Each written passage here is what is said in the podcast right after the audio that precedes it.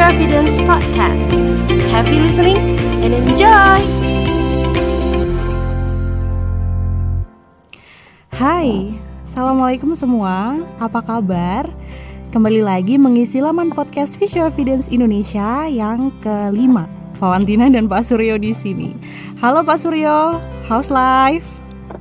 Pak Suryo. Aduh, selalu seperti biasa tetap di rumah. Kenapa aduh dulu Pak tadi Pak? Belum berubah mau, masih tetap di rumah. Kenapa openingnya aduh gitu Pak? karena karena mau bilang, iya mau bilang uh, sehat-sehat aja, tapi secara psikis mungkin sudah lelah di rumah. Ah, Jadi mungkin aduh ini iya. kapan selesainya nih pandemik nih? Mungkin itu aduhnya di situ mungkin. Sudah tembus 50 ribu ya Pak? tapi ya tetap tetap semangat sih. Iya, tetap tetap semangat sih Val di sini tetap semangat, tetap sehat alhamdulillah. Iya. Valentina gimana kabarnya sehat Valentina? Alhamdulillah Pak, sama Pak udah bosen tapi ya gimana? Kuota habis mulu Pak nih, zoom terus nih. Betul, betul, betul, betul, betul. Oke, Pak, eh, hari ini Pak, satu lagi orang hebat datang berkunjung ke laman podcast kita ya Pak. Eh, Pak Suryo, eh, boleh tebak nih Pak. Saya Oke. nanti akan kasih clue, kemudian Pak Suryo tebak ya Pak. Tamu kita hari ini yang spesial nih Oke. siapa? Oke. Eh, Oke. Beliau adalah seorang ketua bidang penelitian dan pengabdian masyarakat PPIV sekaligus menjadi ketua perhimpunan fisioterapi anak Indonesia. Hayo udah Wah, wah nih. ya. udah terlalu gampang. Iya, terlalu oh ini gampang. terlalu gampang sih. Terlalu gampang. Siapa lagi kalau bukan beliau Bapak Ahmad Syakib. Benar tidak? Benar ya? Ya, exactly correct. Selamat datang Pak Ahmad Syakib. Halo Pak. Selamat datang Pak Ahmad Syakib. Ya, terima kasih. Assalamualaikum warahmatullahi wabarakatuh. Waalaikumsalam warahmatullahi wabarakatuh. Waalaikumsalam warahmatullahi wabarakatuh. Gimana jelas suaranya? Ah, jelas. Boleh Pak. Clear. Ya, Oke. Ya, nah, Ya, terima, terima, kasih, kasih ya, Pak. diundang ya. Ya, terima kasih juga sudah meluangkan waktunya untuk kami, Pak. Em, Pak Suryono, Oke. Yap. Pak Suryo, as always, kita akan mulai dengan mendengarkan untold story dari tamu kita ya, Pak, dari Pak Ahmad Syakib. Iya. Oke, tentang Nah, bagaimana? betul. Ya, Ini ciri khas Pak. iya betul. Nah biasanya kalau udah yang ini itu diserahinnya ke saya Pak karena Valentina agak khawatir agak nggak enak dan Iya. terkenal sopan. ya udah deh Pak Oke, Suryo. Pak Syakib, selamat datang, selamat malam Pak. Mudah-mudahan sehat selalu di sana ya Pak. Eh, Tetap sehat mudah-mudahan. Iya. Terima kasih Pak Ini Surya bagaimana? Iya. Sama-sama Pak. Kabarnya bagaimana Pak? Sebelumnya mulai kabarnya bagaimana Pak? Sehat Pak di sana Pak? Alhamdulillah sehat. Nah, baru aja Oke, ini dari masih- kegiatan rapat. Tetap ya Pak ya, tetap ya, Ya. rapat ya, tetap rapat tetap. Oke, Bapak ini sambil selesai rapat kita refreshing sedu eh, teori yang mungkin teman-teman belum pernah dengar dari seorang Bapak Ahmad Syakib. Pertama Bapak, saya pengen tahu dulu apakah Bapak ketika masuk ya masuk ke fisioterapi zaman dulu apakah itu sudah direncanakan matang oleh keluarga atau memang harusnya masuknya ke yang lain tapi masuknya ke fisioterapi? Bagaimana Pak? Boleh sedikit Nah, diceritakan Pak? Oke, oke. Ini nggak pernah saya ceritakan. waduh wah, ini eksklusif ya. Oke, jadi dulu itu ketika baru selesai dari eh, SMA sederajat ya. Saya kan dari MAN Hmm. sebenarnya. Oh madrasah aliyah Nah, oke saya itu masuk nah, tadinya masuk pesantren, kemudian eh, nggak jadi keluar, kemudian eh, masuk lulus SMA tapi eh, diminta masuk di MAN Madrasah Aliyah oleh bapak saya, kemudian lulus MAN saya disuruh daftar ke UIN, IAIN zaman dulu ya itu Hmm. lulus kemudian pas saat itu bapak saya naik haji saya eh, daftar fisioterapi ini Jadi Bapak sebentar saya Pak tahu. tanpa sepengetahuan tanpa sepengetahuan bapak Tahu. Wah, ini bapak naik haji, bapak ini langsung daftar ke fisioterapi. Harusnya masuknya di UIN nih pak ya. Oh, Iya, maksudnya di, maksudnya- disuruh dia The Win Nah, Ng- ngambil udah apa Pak? boleh tahu Pak The Nah, Win. Sudah lulus. Dulunya. Jadi dulu ngambil eh, tafsir Quran hadis. Oh, ya. tafsir. Masya Allah. Wah, kalau kalau dulu masuk kita panggil Ustadz nih. Ustadz. Oke. Bapak saya itu Oke. pengennya saya jadi ustaz. Nah, Oh iya, agar memberi manfaat kepada masyarakat. Tapi sekarang sama juga sih Pak, memberi manfaat juga pada kita semua pastinya. Iya betul. Bapak, ya, nah, Waktu Bapak eh, ini apa Ayanda pergi naik haji, kenapa Bapak memilih fisioterapi Pak di tengah berbagai macam program studi yang ada waktu itu? eh, pengennya FK ya, tapi nggak sempet lagi mendaftar. Oke. Kemudian akhirnya jalur kesehatan yang lebih laki gitu, ya kan? Wah, aduh, lebih laki ya, lebih laki. daripada perawat ya perawat ya ya mungkin nggak bisa keseling juga nggak bisa Eh, Mm-mm. ya yang menurut saya lebih keren ya fisioterapi saat itu karena namanya aja fisioterapi ya Oh iya. Dan memang keren Berarti ya. Memang sudah pengen sudah pengen sejak dulu atau bagaimana Pak? Maksudnya sudah dari SMA udah Oh. udah ngincer nih, kayaknya masuk ini nih kayak atau atau bagaimana Pak? ya jadi sejarahnya itu eh, teman dari kakak saya seorang fisioterapis Ah, Oke. kemudian eh, kebetulan ketemu dengan saya dan membujuk saya untuk masuk fisioterapi kemudian ya udahlah kita coba-coba aja daripada saya nunggu setahun lagi daftar FK atau Hmm. teknik mesin ya udah saya coba fisioterapi ya minat saya sebenarnya di teknik teknik mesin atau FK karena di MAN itu saya ngambil jurusan eh, fisika Oh, Oke. Sekarang dari teknik mesin ke anak ya Pak ya. Ini transformasinya akan kita bahas nanti nih sebenarnya. teknik mesin ke anak. Kalau itu transformasinya luar biasa sebenarnya. Jauh ya. Oh, iya cukup cukup jauh. Tapi saya juga pengen ini Fau, saya pengen Iya. terima kasih kepada orang yang membujuk beliau Fau Iya betul. waktu itu ya. iya, itu saya ingin terima kasih banyak Bapak. Terima kasih banyak telah membujuk seorang Bapak Ahmad Syakib muda waktu itu. Kalau mungkin nggak dibujuk kita nggak akan punya ketua perhimpunan fisioterapi anak Indonesia sampai sekarang ini. Bener ya Fauntina ya? Iya betul Pak. Makasih banyak Pak yang dulu membujuk beliau. Oke, Fauntina punya pertanyaan Fauntina, silakan. Ada Saya yang tanyakan nggak? Iya saya ini sih Pak tadi eh, bagaimana bisa tertarik di dunia mesin kemudian memilih di fisioterapi pediatri. Karena saya bertemu beberapa orang ya Pak eh, khususnya teman seangkatan saya gitu yang kalau sudah berhubungan dengan fisioterapi anak tuh aduh nggak deh kamu aja deh gitu Pak. Tapi Pak Syakib Ya, ini ya, ya. gimana tuh Pak? Betul, betul. Eh, kebetulan saya memang juga nggak suka anak ya Waduh, ah, wah ini perlu dicatat nih. Pak Ahmad Syakib tidak suka anak dulu, ya. Iya, Menarik nih, menarik, menarik. kerja di bidang anak itu nggak terlalu suka juga kok. Saya malah senengnya neuro, neuro dewasa waktu itu. Oke, oh. Jadi kenapa saya menyukai neuro dewasa karena menurut saya pelajarannya lebih eh, menantang ya. Challenge-nya lebih bagus lah dibanding pelajaran lain saat itu atau pekerjaan lain. Iya. kemudian saya mencoba ya sudah eh, eh, eh, coba menekuni neuro dewasa nah kemudian selesai pendidikan kan tidak ada pekerjaan saat itu jadi memang saya ke Jakarta tahun 96 saya ke Jakarta itu hanya mau melanjutkan pendidikan aja Oke. bukan mau kerja. ya.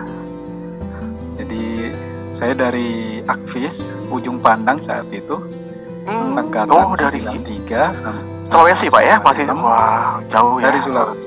Ya. Kemudian tahun 96 akhir itu selesai pendidikan langsung ke Jakarta dan di Jakarta coba lanjut pendidikan S1 fisioterapi saat itu karena eh, sempat ada informasi katanya tahun 97 itu akan dibuka S1 fisioterapi. Kemudian Oh, saya oke. rencana mau lanjut pendidikan aja. tapi ternyata belum buka. Oh. Tahun 97 itu. Iya. Daripada saya nunggu lama, ya udah saya isi waktu itu untuk kerja. Tapi bekerja di fisioterapi saat itu juga agak sulit ya karena eh, saat itu masih orang masih berpandangan feodal ya menurut saya. Jadi eh, saya dari Makassar dari ujung pandang itu tentu nggak punya link, nggak punya eh, siapa-siapa kan di Jakarta itu. Betul Jadi betul. mau melamar kerja di klinik mana nggak diterima juga karena eh, beda institusi ya. Oke. Asal. Betul betul. Ya kemudian saat itu eh, saya mencoba melamar di klinik fisioterapi kebetulan eh, ketemu sama pemiliknya, Eh, kemudian ditempatkan di salah satu kliniknya, tapi sebulan nggak dikasih pasien jadi. eh, saya pikir saya harus survive gitu, jadi mencoba mencari pekerjaan lain. Oke, sebulan nggak dikasih pasien itu maksudnya Iya. apa pemiliknya ya? Wah ini Mungkin salah nih main betul. Oh iya ini udah anak muda dari dari Sulawesi udah pasti nggak mungkin main lain nih pasti dengan semangat tinggi nih pak ya sebulan Ya, kerja nggak dikasih pasien. Ya nggak dikasih pasien. Oke setelah itu pak ke mana pak setelah nggak dikasih pasien bapak ke mana lagi nih kira-kira untuk survive-nya di Jakarta? Ya, saya mencoba mencari pekerjaan. Eh, yang penting halal. Iya benar. Jadi sempat jadi sales. Saya sempat jadi sales. Oh, sebentar pak sebentar sebentar. Sales. Jadi sales pak. Iya. Wah, Kebetulan wah, saat wah, itu ini ada Mhm. Ada tawaran pekerjaan jadi sales, sales Mhm. eh, door to door. Ya, wow. itu jual vakum, vakum cleaner, Wah, air cleaner, vakum cleaner gitu, ya kan. Menarik, menarik ya pak. Setelah itu eh, saya tetap pengen kerja sebagai fisioterapis. Kemudian sambil melamar pekerjaan di rumah sakit, akhirnya eh, bisa lolos di rumah sakit. Kemudian kerja di rumah sakit Fatmawati saat itu tahun 97. Oh, alhamdulillah. Wah, saya, saya tuh bayangin nih pak, orang-orang Sulawesi pak ya, itu kan suaranya kenceng-kenceng ya, pak ya, menghentak-hentak ya pak. ya, Biasanya. Lalu menjadi sales door to door di Jakarta itu, ini masih unik tuh pak ceritanya pak. Iya wah tapi Ya, ya, itu pelajaran. itu pelajaran hidup banget pak. Ini buat oke buat pendengar kita ini jangan takut jangan jangan malu bekerja apa pun selama itu halal ya pak ya. Ini pelajaran Ya. dari beliau bapak Ahmad Syakib yang dulunya juga pernah menjadi seorang sales parfum door to door lagi pak ya. Wah menarik sih. Vakum, vakum cleaner. eh kok Vacuum sih? vakum. Saya salah malah vakum cleaner. Oke. Ya. Menarik menarik ini cerita yang sungguh menarik. Pak. Ini buat teman-teman yang mungkin sambil kerja kuliah sambil kerja nih jangan malu seorang bapak Ahmad Syakib juga pernah melakukan itu gitu pak ya oke Iya, saya mau. iya iya benar Kejar anjing itu biasa. Kan- kok saya ingat jadi kayak film warkop ya pak ya mirip-mirip film warkop ya oke menarik menarik ini cerita Ya, cukup ya. menarik buat kita nih malam hari ini Pak Wantina oke Iya. Eh, begini Pak Syakib, lalu kapan mulai apa eh, momen apa yang merubah seorang Bapak Ahmad Syakib yang dulunya concernnya di neurologi dewasa lalu berubah menjadi sangat mencintai pediatrik Pak. Di momen apa itu terjadi Pak? Ya saat itu lowongan pekerjaan adanya di rumah sakit di Fatmawati Betul. saat itu.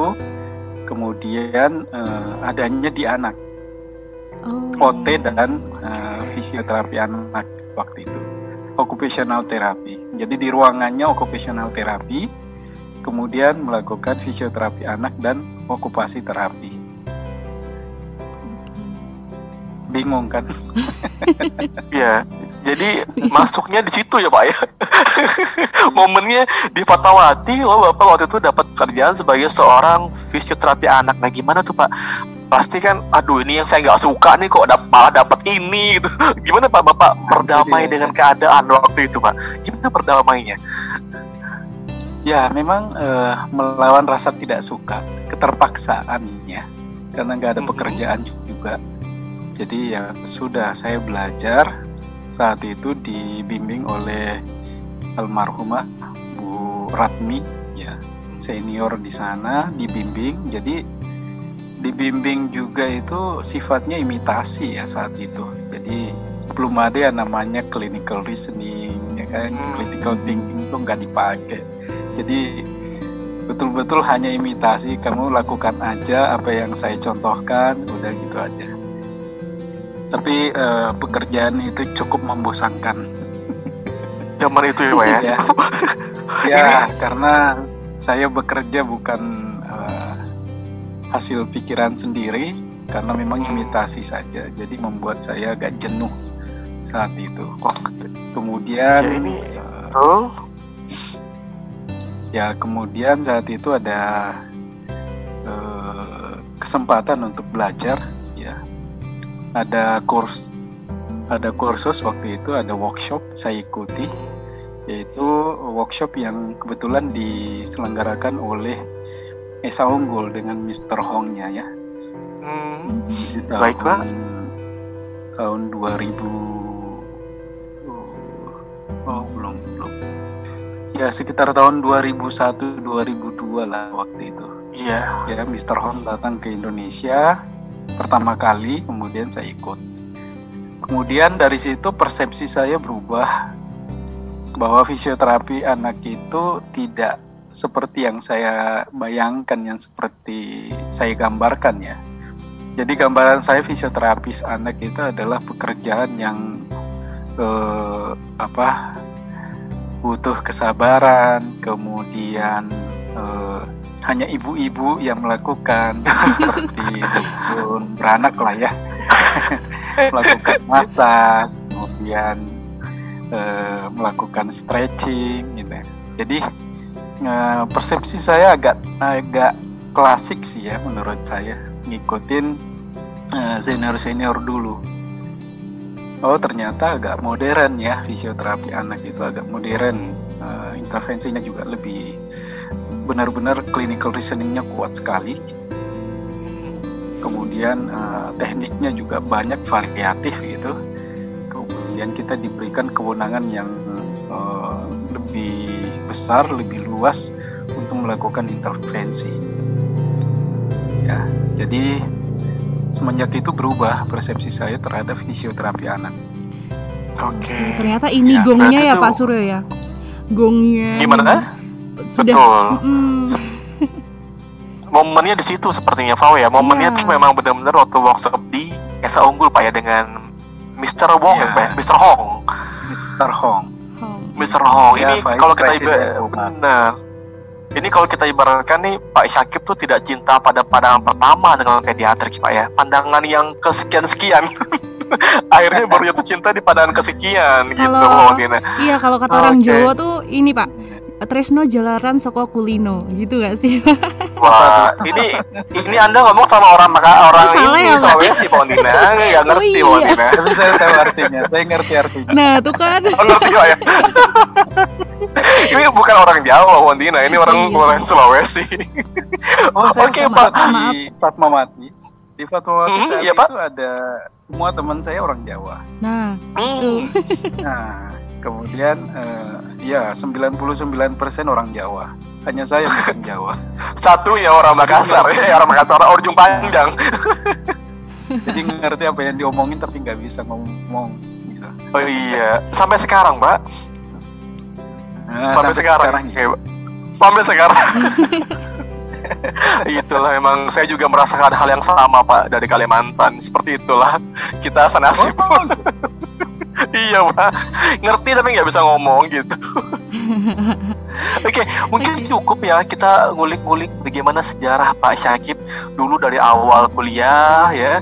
yang awalnya dulu akan menjadi seorang ustadz masuk ke IAIN lalu menyeberang ke fisioterapi yang awalnya dulu suka neurologi neurologi dewasa lalu akhirnya punya momen pindah ke pediatrik lewat workshop yang diadakan di kampus Asa Unggul di tahun 2000-an gitu Fawantina. Yep. Kalau saya cukup Fawantina untuk yang mengulik sejarahnya mungkin Fawantina ada pertanyaan untuk nextnya atau perkembangan fisioterapi anak atau bagaimana silahkan Pak Tina. Iya Pak, uh, tadi saya sempat mengutip uh, apa pernyataan Pak Syakib nih, karena uh, Pak Syakib hmm. menyukai neurologi dewasa karena tantangan-tantangannya ini lebih uh, lebih apa ya, lebih menantang.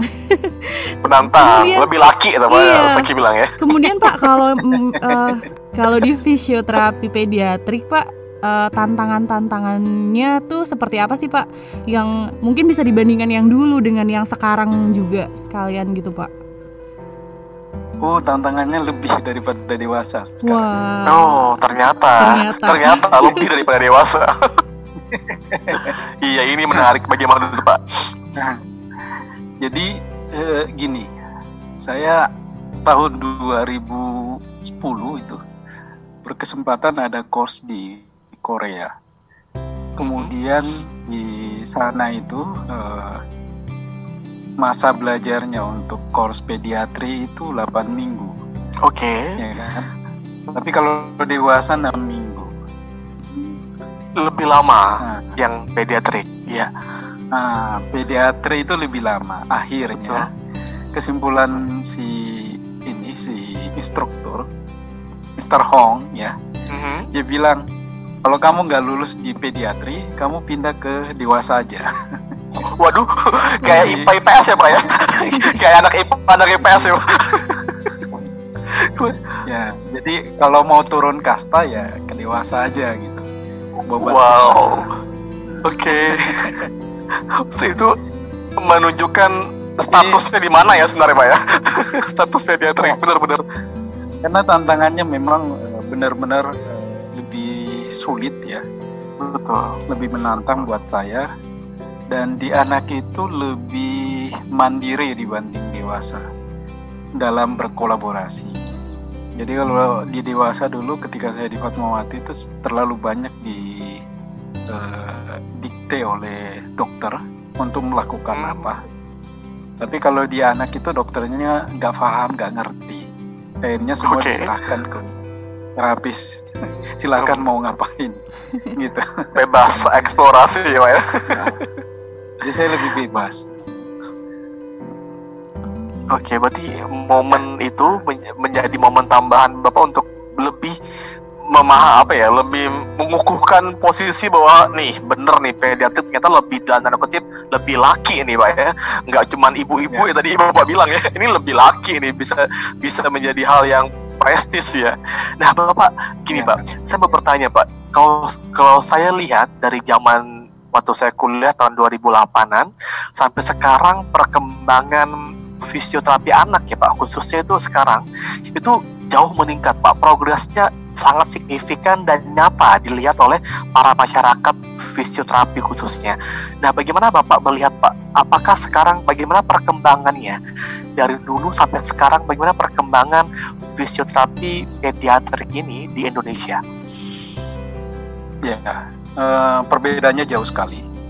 Oke. Okay. Dulu awal saya berkecimpung di pediatri, uh, saya belajarnya imitasi. Imitasi. Mengenal okay. ya namanya motor kontrol, belum belajar neuroscience, belum belajar uh, uh, uh, yang paling banyak motor kontrol, neuroscience itu belum tapi kalau saat ini itu kekuatannya justru di situ. Jadi uh, asesmennya juga jauh berbeda. Jadi uh, evidence base juga kalau dulu enggak ya. Kemudian uh, tahun 98 99 masih seperti itu kebetulan dulu kita ada klub ya ada hmm. klub fisiopedi itu tahun 99 saya 99. bersama saya bersama Bu Ira almarhumah Bu Yayu almarhumah uh, membuat fisiopedi kemudian uh, gak lama setelah Bu Yayu meninggal ada Bu Nawang dilanjutkan oleh Bu Nawang. Jadi Bu Nawang tuh sering dari Solo ke Jakarta untuk diskusi, untuk share. Nah, eh, perubahannya cukup drastis setelah itu karena konsep kita terhadap pediatri itu agak bergeser ya kalau dulu banyak sekali anak eh, dengan sekunder problem kalau saat ini udah agak berkurang jadi yang diutamakan saat ini adalah deteksi dini dan stimulasi dini. Jadi memang kalau anak-anak okay. sudah terindikasi ada masalah perkembangan itu sudah lebih cepat ditangani. Kemudian konsep layanan fisioterapi anak eh, dulu sama sekarang tuh lebih melihat eh, kalau sekarang lebih melihat kebutuhan anaknya ya. Oke. Okay. Sudah lebih eh, persuasif ke anak. Kalau dulu suka berantem fisioterapisnya dengan pasiennya gitu. Jadi anaknya yang jadi Maksud, korban. maksudnya berantem? Ya nih pak berantem apa nih maksudnya? Dia suka fighting. Jadi anaknya nggak mau terapi terapisnya maksa harus terapi. Ah oke oke oke oke. Paham paham. duduk terapisnya maksa dia bangun. Anaknya nggak okay. mau berdiri terapisnya maksa dia berdiri gitu. Oh jadi, gitu. jadi pendekatannya itu agak pendekatan yang apa ya memaksa. Ah, kalau okay. itu nah. tapi kalau saat ini sudah lebih persuasif dan lebih komunikatif dengan anak ya. Betul. Kemudian uh, dulu orang senjatanya selalu menggunakan uh, paralel bar selalu hmm. menggunakan walker selalu menggunakan bola ya kan betul pak uh, kemudian uh, banyak menggunakan peralatan-peralatan yang sifatnya uh, uh, apa agak uh, nggak punya teknik di situ. Jadi lebih mengandalkan peralatan, spleen apa segala dalam memberikan uh, treatment sama menggunakan infrared. Oh infrared. Saya masih dapat. ya. ya senjata sejuta umat ya pak ya infrared. ya saya juga sempat berpikir nih dampaknya apa ya infrared itu selalu pengaruhnya ke metabolik memperbaiki metabolisme oke bisa jalan kan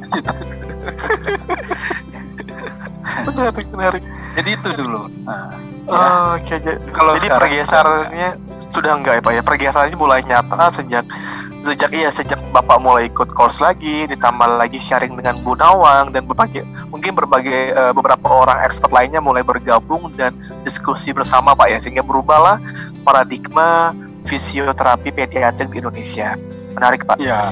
kita sangat terasa sih pak kalau saya jujur uh, sangat melihat itu nyata dan sangat masif perubahannya ke arah yang positif. Bapak begini Pak, uh, saya ada pertanyaan nih Pak. Ini mungkin yang saya masih bingung dari dulu ya. Dan bagaimana cara harus menjawabnya? Gini pak. Biasanya kalau di uh, tangan-tangan seorang fisioterapi pediatrik itu akan ditanya dengan sebuah pertanyaan seperti ini. Pertanyaannya adalah bapak atau mas kapan anak saya ini bisa sembuh Padahal anaknya kondisinya, mohon maaf misalnya Down syndrome atau mungkin cerebral palsy. Nah, bagaimana Pak menjawab pertanyaan itu Pak? Karena itu pasti akan ditanyakan oleh sebagian orang ya Pak, sebagian orang tua. Ya. Kapan ya. anak saya bisa sembuh atau kapan saya berhenti atau kapan saya akan terus menjalani treatment ini? Bagaimana Pak Bapak menanggapinya? Ya, untuk pertanyaan-pertanyaan yang sulit sebenarnya bisa diterima oleh orang tua. Selalu saya nggak menjawab to the point.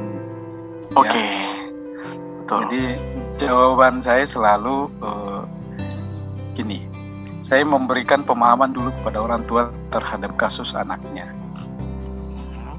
Bahwa saat ini yang pertama-tama yang harus dicapai itu apa? Jadi lebih ke tujuan jangka pendeknya dulu saya belum langsung berbicara tentang uh, prognosis, ya kan? Jadi saya lebih uh, membawa dia berpikir, orang tuanya berpikir atau keluarganya berpikir bahwa kondisi ini apa sih sebenarnya gitu. Setelah itu kita mempunyai kesamaan persepsi bagaimana mencapai tujuan jangka pendek dulu. Jadi kalau misalnya pertanyaan kapan berjalan, sementara anaknya belum bisa duduk, ya kan? Hmm. Anaknya belum bisa berguling, anaknya belum bisa duduk gitu. Lantas kita nggak bisa jawab, nggak bisa jawab bahwa dia akan jalan usia sekian, ya kan? Tapi yang jelas kita hanya bilang uh, kita usahakan kemampuan yang terdekat dulu yaitu kemampuan duduk. Hmm. Nah, itu dulu gimana setuju apa enggak itu? Oh, oh, setuju. Oke, kalau setuju berarti yang harus dilakukan untuk bisa duduk ya kita jelaskan langkah-langkahnya satu dua tiga gitu. Kemudian memberikan home program. Uh, sambil berlalu akhirnya dia memahami. Ya. Sambil berjalan mereka melakukan juga uh, home program. Kemudian lama-lama mereka belajar kemudian mereka memahami sendiri. Oh bahwa saya sudah harus menerima kondisinya dia memang sudah seperti ini tapi yang jelas uh, kita nggak bisa langsung menjawab karena itu membuat mereka shock betul nah, saat uh, dulu dulu waktu awal-awal saya selalu menjawab dengan to the point. Oh ini nggak bisa jalan. Wah. Dan itu membuat mereka shock. ya. Jadi sekali waktu saya pernah melihat ada orang tua yang baru didiagnosa anaknya CP, mm-hmm. yang kebetulan menyampaikan itu adalah seorang dokter kemudian dia saya lihat di luar ruangan uh, nangis saya bilang kenapa nangis dokternya bilang nggak bisa nggak bisa oke okay. ya sudah akhirnya memang kita nggak boleh langsung ke the point jadi ada ada strateginya lah Ya. Betul, betul, betul, betul. Iya, menarik ini benar. Uh, begitu ya Fondina ya. Kalau saya lihat memang uh, skill komunikasi itu penting sekali sih untuk para teman-teman fisioterapi apalagi yang berkecimpung di dunia anak untuk menjawab pertanyaan-pertanyaan yang sungguh tricky tadi itu ya terus tembu dan gampang. Kita bukan bohong pak ya tapi memanajemen kebenaran ya pak ya. Memanajemen bagaimana wow. menjawab ke oh, iya. Kalau kalau ini mengutip kata-katanya apa namanya yang menjadi juru bicaranya COVID-19 tuh kami tidak bohong tapi kami cuma memanajemen kebenaran saja. Tidak ada tutup-tutupi tapi cuma manajemen kebenaran supaya tidak langsung yeah, yeah. dan akhirnya malah down malah tidak bisa berkembang dengan baik psikisnya oke okay, saya sepakat yeah. pak dengan itu oke okay, terjawab nih pertanyaan uh, jawab uh, pertanyaan yang selama ini saya coba tanyakan ke beberapa orang uh, pertanyaan terakhir nih pak uh, Ahmad Syakib yeah, yeah. Bapak sekarang selaku Ketua Perhimpunan Fisioterapi Anak Indonesia. Boleh Pak kami diceritakan tentang sedikit tentang perhimpunan ini, sejak kapan didirikan, sudah apa saja yang dikerjakan dan apa yang akan dikerjakan ke depannya. FAI, bagaimana Pak? Oke. Ya itu seperti yang saya sampaikan tadi bahwa uh, awalnya itu sebenarnya fisiopedi. Itu tahun okay. 99. Ya. 99. Kemudian uh, semenjak uh, Bu Yayu sudah tiada, kemudian dilanjutkan oleh Bu Nawang, ya Kemudian kita merubah namanya menjadi PFAI. PFAI yaitu yaitu pada tahun 2014. 2014, oke. Okay. Ya, Isiopedi itu awalnya di Jakarta tahun 99. Kemudian tahun eh, 2007 ya 2007 itu dideklar menjadi fisiopedi nasional di Solo juga saat itu di Solo Inn nggak tahu hotelnya udah nggak ada ya? Solo Inn iya sudah ganti ya Fontina ya? Saya nggak pernah dengar tuh pak iya pak. Iya iya kayaknya udah udah ya 2007 pak ya? Ya. Kemudian? Kemudian eh, tahun 2014 kita berganti nama menjadi fisioterapi anak Indonesia. Hmm. ya. Itu 2014 di Hotel Lampion di Solo juga. Gak oh, Lampion Solo. Aduh, saya udah lama nggak lihat nih di mana ya lampionnya. Oke, okay, pokoknya pokoknya uh, di, di Solo tanggal 2014 berubah menjadi Perhimpunan Fisioterapi Anak Indonesia ya Pak ya. Nah, perubahan ah, dari fisioterapi ya. anak itu karena apa? Uh -huh. Karena uh, saat itu Pak Slamet sebagai ketua IV tidak merestui nama fisiopedi. Terkesannya pediatri itu hanya untuk kasus patologis. Oh, ya kan? Okay. Sementara untuk uh, penanganan fisioterapi anak itu kan mestinya nggak hanya kasus patologi, tapi juga bisa juga untuk anak-anak yang normal. Tujuannya untuk optimalisasi perkembangan. sehingga kita menggunakan perhimpunan fisioterapi anak Indonesia Indonesia. dan itu dideklar 2014 Nah, waktu itu masih ada Bu Nawang Sampai sekarang ya Pak ya, masih tetap namanya sama Perhimpunan ya Fisioterapi Anak Indonesia. nah, Iya, untuk sampai ya, untuk program ya, Pak. sih. Ya, silakan. Oke. Karena visinya fisioterapi anak itu adalah untuk Hmm. eh, meningkatkan kompetensi teman-teman fisioterapis anak setara dengan eh, glo- dunia global, ya kan? Maka ada beberapa hal yang harus dilakukan. Yaitu pertama adalah mendukung program IV dalam meningkatkan kompetensi fisioterapi anak. Kemudian yang kedua adalah mencoba mengimplementasikan iptek terkini fisioterapi anak. Kemudian yang ketiga itu adalah memenuhi kebutuhan tenaga fisioterapis anak di seluruh Indonesia karena memang kita sangat kurang tenaga fisioterapis anak. Mhm. Jadi saat itu jumlahnya mungkin nggak bisa nggak mencapai 500 kali ya. Tahun 2014 itu belum. Hmm. masih nggak di bawah 500 Pak ya. Oke. Ya masih di bawah 500. Sementara kebutuhan kita mungkin sekitar 2000-an ya. Wah, masih jauh ya Pak ya. Ya. Sampai 5000 lah. Jadi eh, ya udah makanya eh, ketika saya dulu ke Korea sebelum pulang ke Indonesia itu sempat ditanyain sama si ini sama Mr. Hong apa Mhm. yang bisa kamu lakukan untuk eh, fisioterapis anak di Indonesia oh ya saya akan eh, mencoba untuk share ke mereka oke berapa banyak yang bisa kamu bantu untuk meningkatkan kompetensinya wah saya nggak bisa jawab. Mungkin ya sesering mungkin mengadakan kegiatan aja saya bilang. Iya, iya. ya. Jadi tujuannya memang untuk share. Jadi memang kita di sana karena memang dibayarin ya untuk biasa Mhm. course itu. Kemudian otomatis nanti kembali semoga bisa share. Ya udah saya bilang Betul. kita akan share nanti. Gitu. Sampai saat ini Iya, sama saya. Ini kalau sekarang berapa Pak jumlahnya? Yang dulu tahun 2014 500 orang, sekarang ada berapa Pak jumlahnya untuk fisioterapi anak Indonesia? mungkin sudah lebih dari seribu ya saya Wow, Soalnya- udah twice ya. Kita dua kali lipat ya Pak ya. Wah. dulu itu 500 ya dulu itu 500 kurang masih belum jelas sebenarnya karena yang Ah, saya bisa hitung oke. dari benar-benar dia pure seorang fisioterapis anak ya sedikit sekali ibaratnya dari 500 itu mungkin hanya 10 persennya yang benar-benar dia anak ya Hmm, Oke, dia 50 nilainya kan orang. fisioterapis nah, Iya, berarti kalau 50 persen cuma Ya. 50 orang. Oke, itu berarti usaha Ya. Bapak sejak 2014 sampai 2020 itu sudah cukup masif dan cukup terasa progresnya Pak sehingga sampai berubah menjadi seribu orang dan saya rasa semua sekarang hampir hampir semua daerah sudah sudah punya ya Pak ya tanda kutip ya seorang sekarang eh, fisioterapis yang iya. Untuk syaratnya Pak, untuk apakah ada persyaratan khusus untuk seseorang fisioterapi ini mungkin teman-teman pendengar yang lain yang masih fresh graduate, aduh aku pengen nih masuk menjadi seorang fisioterapi anak, apakah ada syarat tertentunya Pak untuk menjadi diklaim sebagai seorang fisioterapis anak?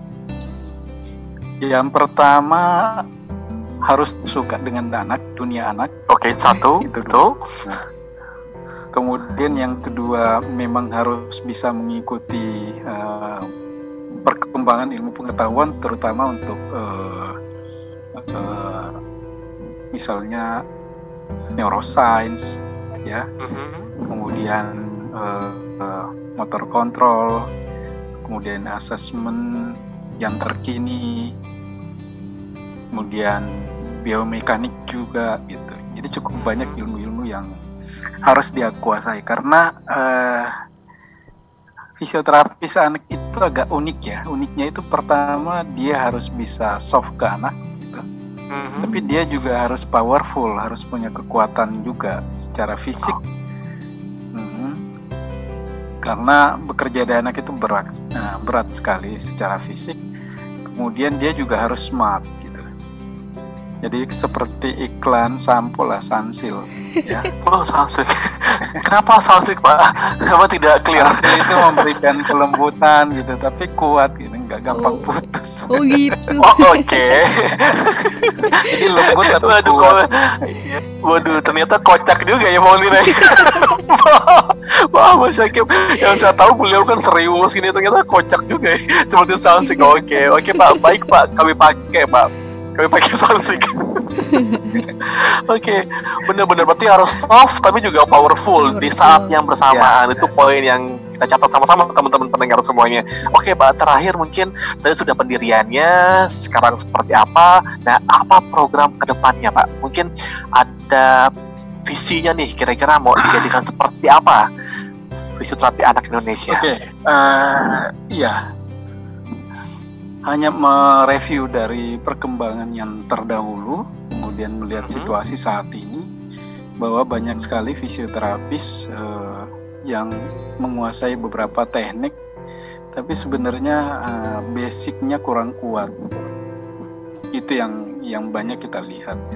Banyak yang mempelajari eh, intervensi-intervensi, misalnya obat, PNF, eh, eh, Voita, ya kan, kemudian Mhm. beberapa teknik-teknik yang baru muncul, tapi eh, basicnya masih lemah dan itu nggak bisa kita salahkan juga ya karena memang itu proses dari awal. Oleh karena itu kami dari PFI punya komitmen untuk memperkuat di di basicnya itu. The basic. Maka eh, kalau dalam kegiatan-kegiatan ilmiah kita saat ini itu lebih benar-benar eh, mempelajari basicnya dulu. Ya, apalagi saat ini perkembangan eh, fisioterapi agak jauh berbeda saat ini bahwa kita sudah harus menggunakan evidence base. Cuma eh, masalahnya Betul. bagaimana menerjemahkan evidence base ke dalam kegiatan praktis. Itu satu. Betul. Kemudian yang kedua dengan konsep eh, ICF saat ini yang memang sudah dipakai di luar, sementara di kita sendiri belum terlalu eh, luas dipakainya. Itu yang Betul. kedua. Kemudian yang ketiga eh, kita juga berharap eh, eh, harus bisa eh, setara dengan perkembangan dunia itu seperti visinya tadi. Nah, kita melihat di WCPT itu sebenarnya peran fisioterapi anak eh, bukan hanya di muskuloskeletal atau di neuromuskular, Mhm. tapi dia juga punya basis di sekolah, punya basis di sport, ya kan, Oke. punya basis di eh, komunitas, gitu. Community. Itu mestinya harus Betul. kita kembangkan, ya. Jadi eh, kita sekarang mencoba mengembangkan ke sana, semoga aja eh, banyak generasi muda yang interest untuk pengembangan fisioterapi anak. Dan sepertinya sih sudah cukup banyak ya. Saya kemarin eh, mencoba eh, apa hunting gitu, siapa yang muda-muda yang bisa menjadi generasi penerus. Dan cukup banyak yang saya temukan eh, potensial ya. Dan saya berharap mereka satu tahun dua tahun yang akan datang sudah eh, bisa share ke kita ya. Itu yang saya harapkan. Jadi Amin. dalam dua tiga tahun ini mereka semuanya udah muncul. Kemudian kita berikan kesempatan ke mereka. Kemudian pelan-pelan saya pensiun Waduh. Jangan pensiun Pak, artinya menjadi dewan penasehat Pak. Iya, Jangan pensiun bahasanya. Kami masih butuh Bapak nih untuk terus membimbing. Oke, berarti eh, poin terakhir itu kaderisasi Pak ya. Bagaimana nanti memunculkan ya teman-teman muda yang memang punya concern dan interest di fisioterapi anak. Nah, saya sangat sangat terkejut dan juga ini ya eh, tertarik dengan tadi kata bapak bilang kit- eh, anak itu nanti juga bisa masuk dalam olahraga anak, community dan juga di, di sekolahan ya pak ya. Wah ini ya ini bagus. har- harus harus benar-benar kita garap teman-teman semua. Mungkin banyak teman-teman pendengar sekarang yang, aduh, saya nggak mau lah masuk klinik mas, saya pengen anak tapi saya nggak suka klinik. Tenang, punya jalur lain pak ya. Ada yang di ada di sekolahan, ada yang di community, dan Ya. juga nanti ada yang di olahraga. Jadi jangan khawatir. Intinya belajar yang baik. Kalau memang suka anak, tekuni dengan baik. Mungkin itu ya pak. Nah, pak Iya. ini pak pesan-pesannya ya ya atau Nah, terakhir nih, paling terakhir. Ini untuk para para rekan-rekan pendengar nih di seluruh Indonesia yang mendengarkan podcast ini, apa Pak? Tolong kami diberikan apa namanya ya, petuah dan motivasi hmm. supaya punya semangat terus belajar seperti Bapak dan teman-teman yang ada di PFI. Ya. Intinya eh, apa pun pekerjaannya, selama itu bisa memberikan manfaat, ya harusnya dilakukan jadi manfaat itu juga uh, tingkatannya macam-macam ya. Bermanfaat untuk dirinya, bermanfaat buat orang lain. Nah, semakin luas manfaatnya, semakin baik kualitas manfaatnya, saya pikir itu adalah kesuksesan. Jadi uh, itu yang selalu memotivasi saya bahwa bagaimana caranya kita menjadi orang sukses yaitu caranya adalah semakin banyak memberi manfaat baik kepada diri sendiri, kepada keluarga, kepada masyarakat, ya semakin luas dan semakin berkualitas manfaat yang bisa diberikan. Saya kira itu aja. Oke, okay. okay. itu dalam, dalam. Jadi intinya bermanfaat apa pun yang dilakukan, ya mau itu dari awal apa ya mau itu nanti jualan vakum cleaner di awalnya mau itu dulu awalnya masih bekerja di rumah sakit ini yang penting bermanfaat teman-teman semua jadi yakinlah ya. ketika bermanfaat nantinya pasti nanti juga akan dinilai positif oleh sekitar kita oke Pak Syakib ya. saya terima kasih banyak Pak atas semua okay. cerita ya cerita dan juga yeah. motivasinya. Mudah-mudahan teman-teman di rumah sana yang mendengarkan podcast kita menjadi termotivasi, hmm. khususnya bagi yang sangat meminati fisioterapi di dunia anak ini. Fontina, ya, bagaimana Fontina? Kalau saya, iya, terima kasih banyak Pak. Ya, sama-sama. Makasih Fontin. Siapa? Pawantina. Pawantina, Pak. Pawantina, iya Pawantina. Pawantina. Sudah saya cukup, Pak. Iya. Iya, terima kasih.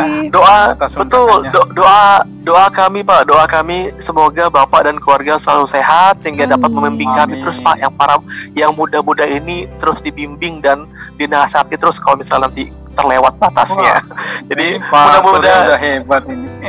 Wah jangan, jangan terlalu membani saya nanti. Jadi mohon nanti Bapak doa kami cuma nah. selalu sehat, tidak ada kekurangan satu apa pun. Okay. Bapak dan keluarga semoga nanti punya energi untuk terus membimbing ya, kami. Sama Itu Fontina ya. dari saya. Ya. ya. Sukses selalu buat Pak Surya, Fontina ya. Amin. Amin, amin. Terima kasih banyak, Pak.